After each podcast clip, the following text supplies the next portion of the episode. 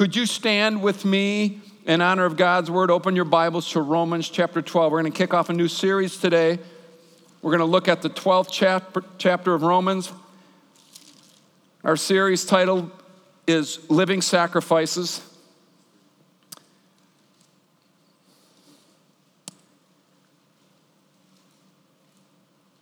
If you're there, say amen. Lisa always tells me I go too fast, so I'm trying to slow down. Says, And so, dear brothers and sisters, I plead with you to give your bodies to God because of all that He's done for you. Let them be a living and holy sacrifice, the kind He will find acceptable. This is truly the way to worship Him. Don't copy the behavior and customs of this world, but let God transform you into a new person by changing the way you think. Then you'll learn to know God's will for you, which is good and pleasing and perfect.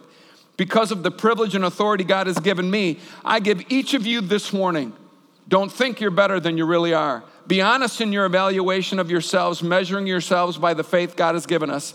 Just as our bodies have many parts and each part has a special function, so it is with Christ's body. We are many parts of one body and we all belong to each other. Father in heaven, I ask today that we would discover beyond our personal blessings and beyond, Father God, all that you could be doing in us. Father, show us what you would love to do through us.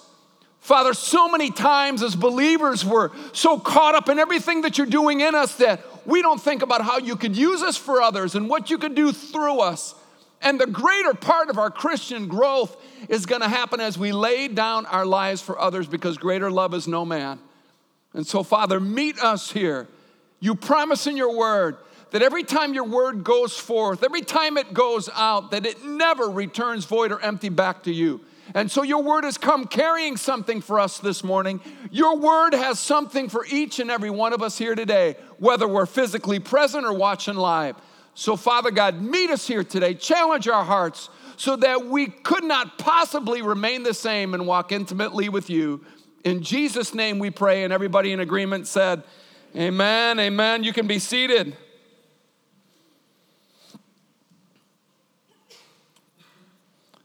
The book of Romans is unique among Paul's writings, largely because of the fact that Paul had not been to Rome. He'd not been to Rome.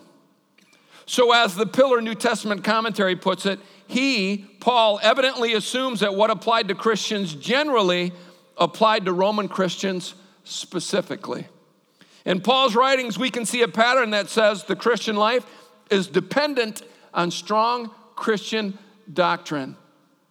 I'm a big believer in strong doctrine. I, I don't know how we're doing the body of Christ any service at all if we pull back from things because of what culture is doing and saying. We have, we have to preach strong Christian doctrine today. We must, we must, we must.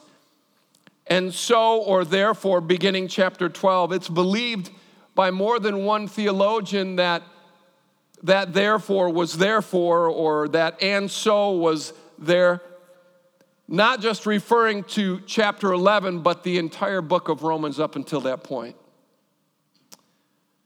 And so Paul is building upon everything that he had stated, chapters 1 through 11. He's now building in chapter 12 on all of that. The New American Commentary reinforces this by saying the practical, however, must of necessity rest upon a solid theological foundation Otherwise, it is little more than advice about how to get along in a religious community. And I refuse to be a part of a church, a local church, that's just giving you advice on how to get along in a religious community. This isn't about advice. Anybody can give advice. This is about the Word of God going forth. It's about our hearts responding to that seed that's sown and seeing that it flourishes and that it grows. Amen. Amen. If I'm asking you for it, it's because you're not giving it enough. Amen. Amen. Amen. So, because this is true again and again and again, you're going to see Paul challenge what kind of person we should be. And if it was good for the Christians then, it's good for Christians today because it is a living book, it's inspired. In reference to the book of Romans, and I've said it before, the legalist says, Do these things and you will live.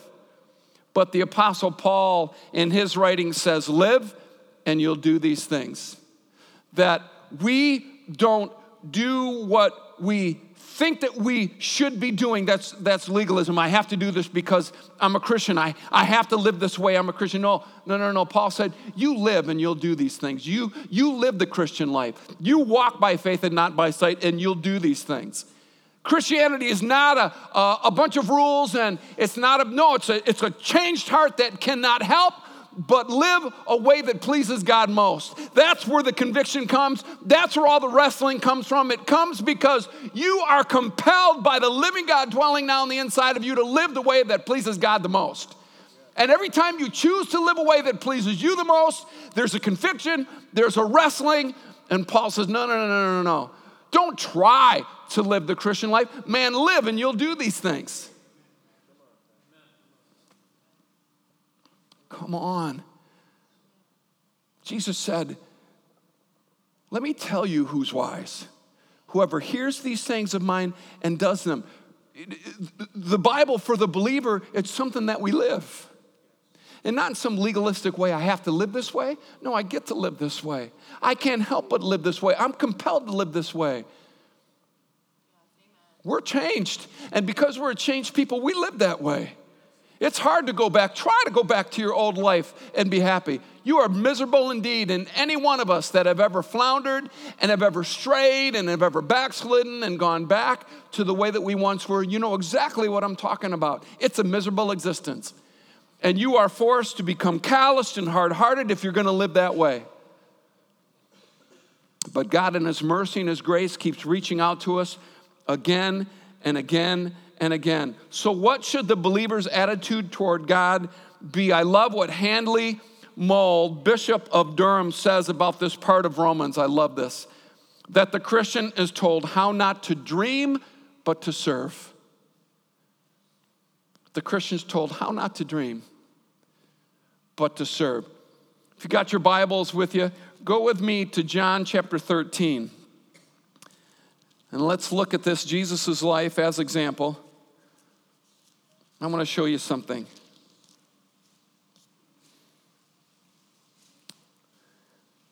John 13, look at verse 3 with me.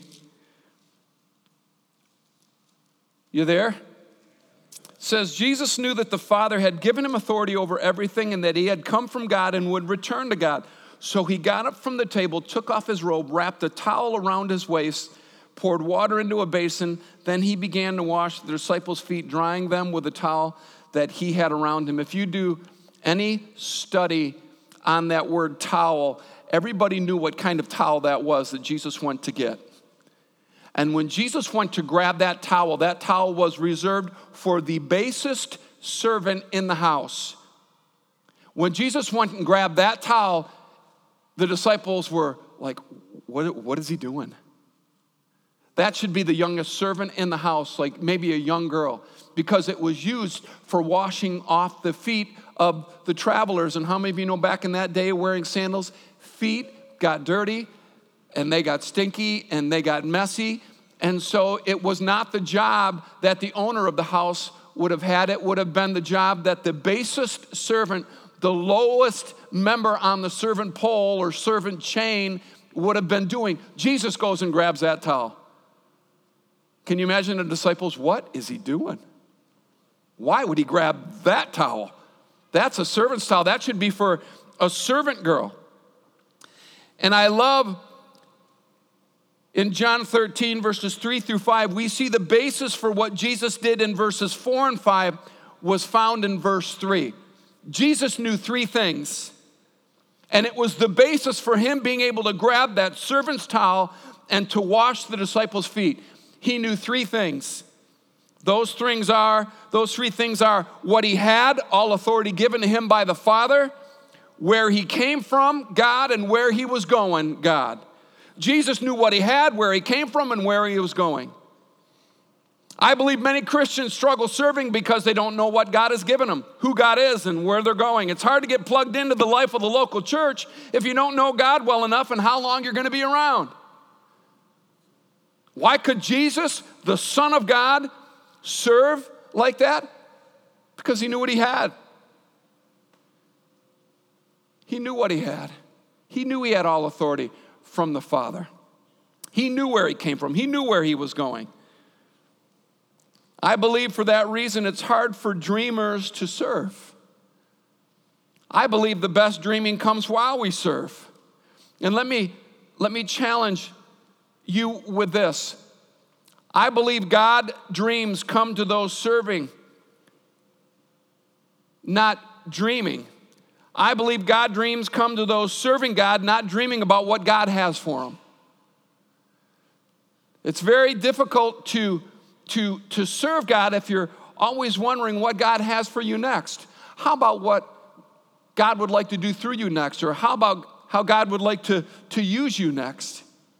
We're going to see in this series that there are aspects of Christian growth and maturity that you will never know if you are not serving in some way, shape, or form.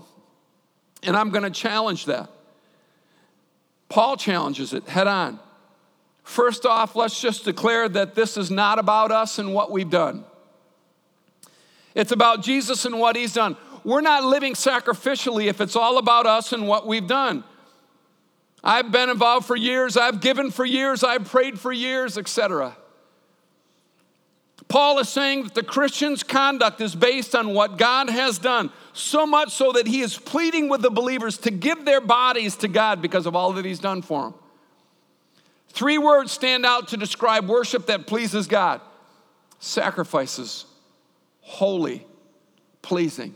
Sacrifices, holy, pleasing. It's why older versions don't say your spiritual worship, but your reasonable service. R.A. Knox paraphrased it as this is the worship due from you as rational creatures. As rational creatures. And let's just say it copying behaviors and customs of the world is not worship. It's not worship copying the behaviors and the customs of the world, that's not worship. It's not worship at all. Transformation from God comes from living like God in Christ Jesus. Copying behaviors and customs serves you and not God. You're worried about what people think, you're struggling with how you'll be perceived and whether or not you'll be accepted and whether or not you'll be received. There are pastors every week that are caving to the demands of culture and what people would say about them. There are pastors that are refusing to preach on certain biblical truths because it might not go over well. It might affect the numbers and it might affect the finances if they do.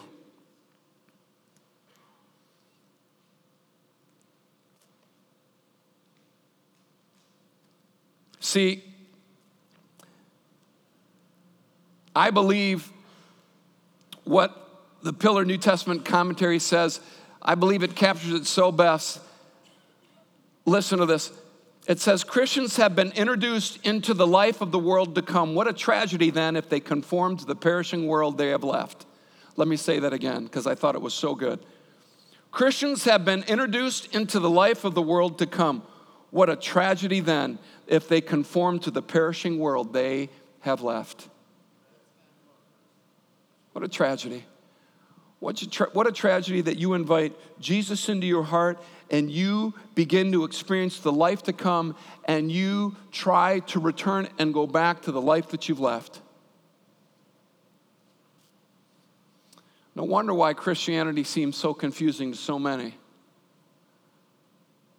People coming to Christ, being washed clean, being set free, and not knowing what to do with that, and so they go back to what they once were, to what they once did. How confusing is that? It's only a life lived like this that will prove God's will over time because God's will isn't arrived at right now or in a given moment. Think about it. Where is the sacrifice and the holiness in that? Pastor John, I've discovered God's will for my life entirely and completely. What sacrifice is needed anymore? What holiness is needed anymore. Man, you figured it out. You really don't even need to follow Jesus. You can probably begin to navigate God's will for your life because you now know what it is. you don't really need the Lord anymore. I believe that's why God's will is proven over time so that you will prove what is that good, what is that acceptable, and what is that perfect will of God. God's will is proven over time. It's not arrived at, it's lived out. It's lived out. So maybe a, a better way of saying this, or the better question would be Are you learning God's will for your life? Are you discovering God's will for your life? Are you beginning to discern God's will for your life? Maybe that would be the better question. Instead of saying, Do you know God's will for your life? No, I, I think I'm getting it. I, I, I think I'm tracking. I think I'm on it. I think I'm on it. That's why renewing of the mind was important to Paul, because healthy Christian doctrine requires intelligence. It requires intelligence. Don't check your brain at the door. Healthy Christian doctrine encourages a depth of intelligence when it comes to approaching life. Nothing exemplifies life renewed by the Spirit more. I mean, think about it. We serve a God who created the heavens and the earth. We believe in intelligent design. So, why would we live a, a, a, a Christian life? Why would we walk a Christian walk without intelligence? Your mind must be renewed. We do not arrive, we are in pursuit. There's not a formula, there's a chase. There's a chase. The lover coming for his bride, we are in a love pursuit with God and we are going hard after him. We're not arriving, we're not camping out. We haven't figured anything out. As soon as you begin to think and talk like that, pride and arrogance begins to settle in and knowledge always puffs up. The more you know, the, the more highly you think of yourself, and we ought not think of ourselves that way. So let me challenge that just a little bit because here Paul challenges what our attitude should be like especially concerning other believers, because many believers get shipwrecked here. Their attitude towards God is right, but their attitude towards other believers is not. I don't know how many times I've seen it. Man, they love God, man, they love Jesus, but they just can't stand Christians. That was a nervous laugh. And so in verses three through five, Paul warns the believers through the grace that's given him don't think of yourself better than you really are. I love what Scottish theologian James Denney said. To himself, every man is, in a sense, the most important person in the world. And it always needs much grace to see what other people are and to keep a sense of moral proportion. Theologian James Moffatt said, Take a sane view of himself. So, maturity is honest in its evaluation of self. We don't know it all, we can't have it all, and we won't be it all. Maturity is honest in its evaluation of self. Man, I don't, I don't got it figured out, but I know what I'm hard after. I don't have it all figured out. But man, I'm believing to the best of my ability that my life is lining up with God's word and it's blessed because of it. I don't think it's a hard thing to figure out whether or not you're walking with God and you're in pursuit of His will for your life. I don't think that's a difficult thing to navigate.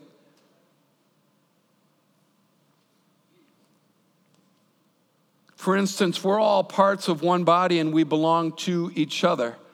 So, all those Christians that grind you, drive you nuts, just absolutely crazy. Yeah, you belong to them. You're in relationship with them. They're family. Hmm, family.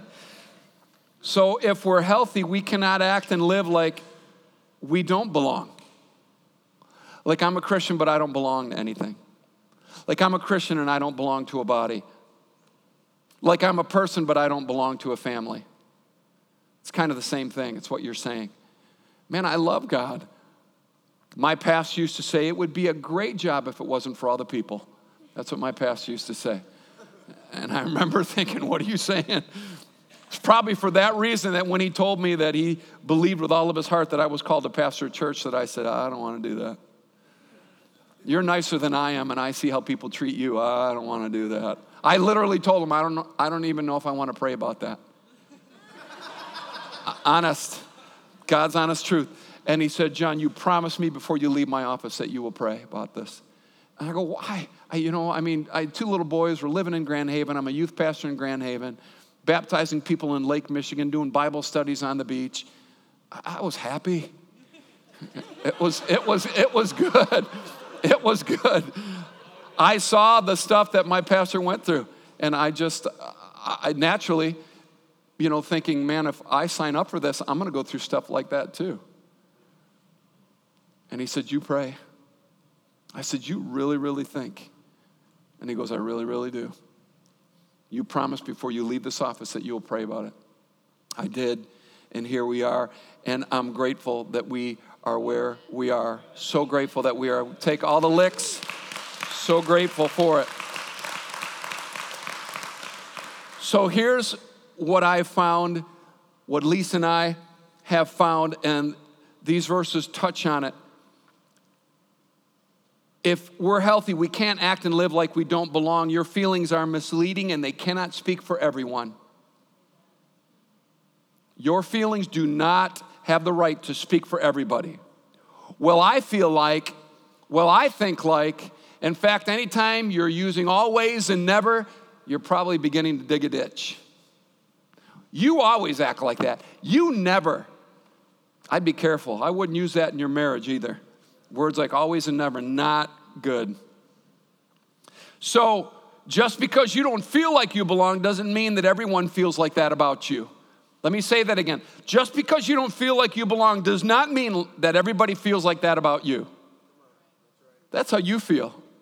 And quit imposing your feelings upon me, or I'm going to begin to impose mine on you. Well, let me tell you what I think. And let me tell you what I feel. See, we want it one way. Isn't it amazing? Tolerance is one way. I can't even stand it. When I hear that word in the news, I begin to cringe. Of course, we're different. Of course, we're different. God made us that way.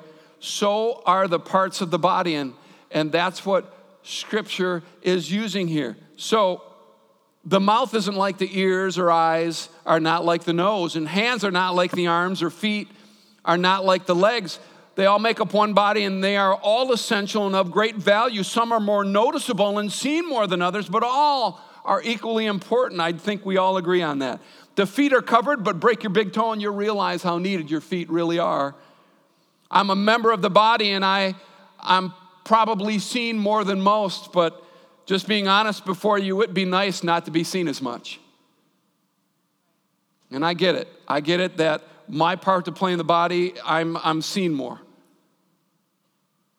Man, there would be times when I'd really, really like not to be seen so much or, or noticed so much. With high visibility comes great criticism. I like, I like what Aristotle said. He said it best criticism is something you can avoid easily by saying nothing, doing nothing, and being nothing.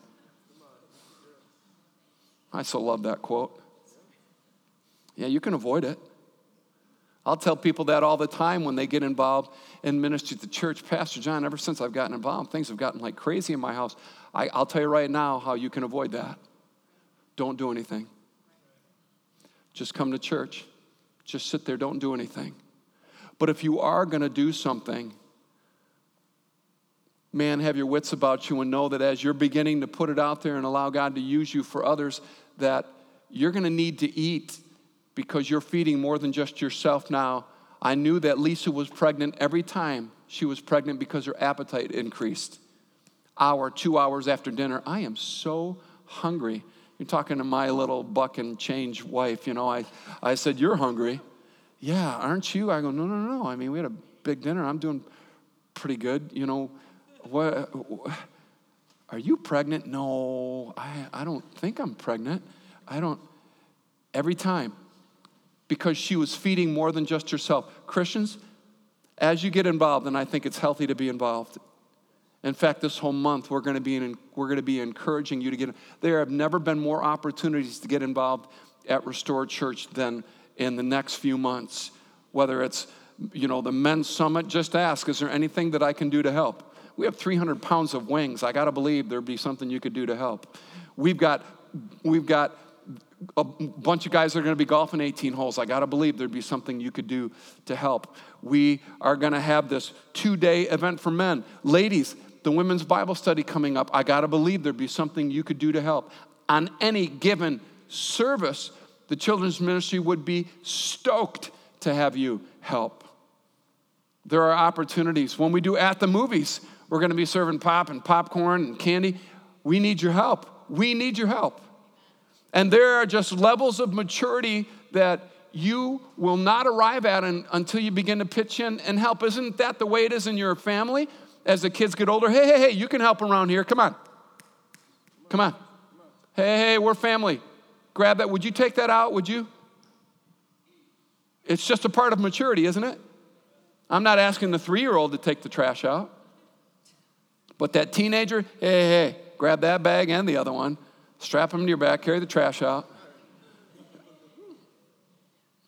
Amen? Amen? If it's right in the natural, I believe it should be right otherwise too. There is a risk in being a part of something big, but I'm going to tell you 21 years now, we've been here and it is worth it all. It's worth it all. It's going to be worth it all because of who you serve. If you're serving yourself or you're serving somebody else, yeah, it gets weird. But if you're serving Jesus, it'll be worth it all. It'll be worth it all when we see Jesus. It's always worth it all. Lay your life down. There is more beyond your life, your household. Allow God to use you, and I promise you'll grow in ways, and we're going to see it in the weeks to come. I promise that you will grow in ways that you never imagined. You'll grow. I guarantee it. In fact, you'll discover things about God, about His heart for people that you never could, but you've got to put yourself out there a little bit. It's like your step of faith. And don't worry, God knows what kind of person you are. Pastor John, I'm not a people person. Man, He's really good at using people that aren't people persons. And I just want to pray that you would get a grasp and an understanding of how much you're needed. I put a post out on Facebook that I am so astounded by all the people that call themselves Christians that are not even attending church. And you know why? It's because they're hurt and they're offended and, and they're still licking their wounds and they don't know if they dare darken the doors of the church again. Because what if it happens all over again? What if it does happen all over again? What is that between you and Jesus? My gosh, if it was about hurt feelings, I wouldn't be standing up here today. Come on, church. I guarantee that if you need me to, I'll find somebody that's hurting more than you. Might be even able to tell you who that person is before you leave the building today. And God wants to use you. He wants you to encourage. He wants you to build up. He wants you to come alongside.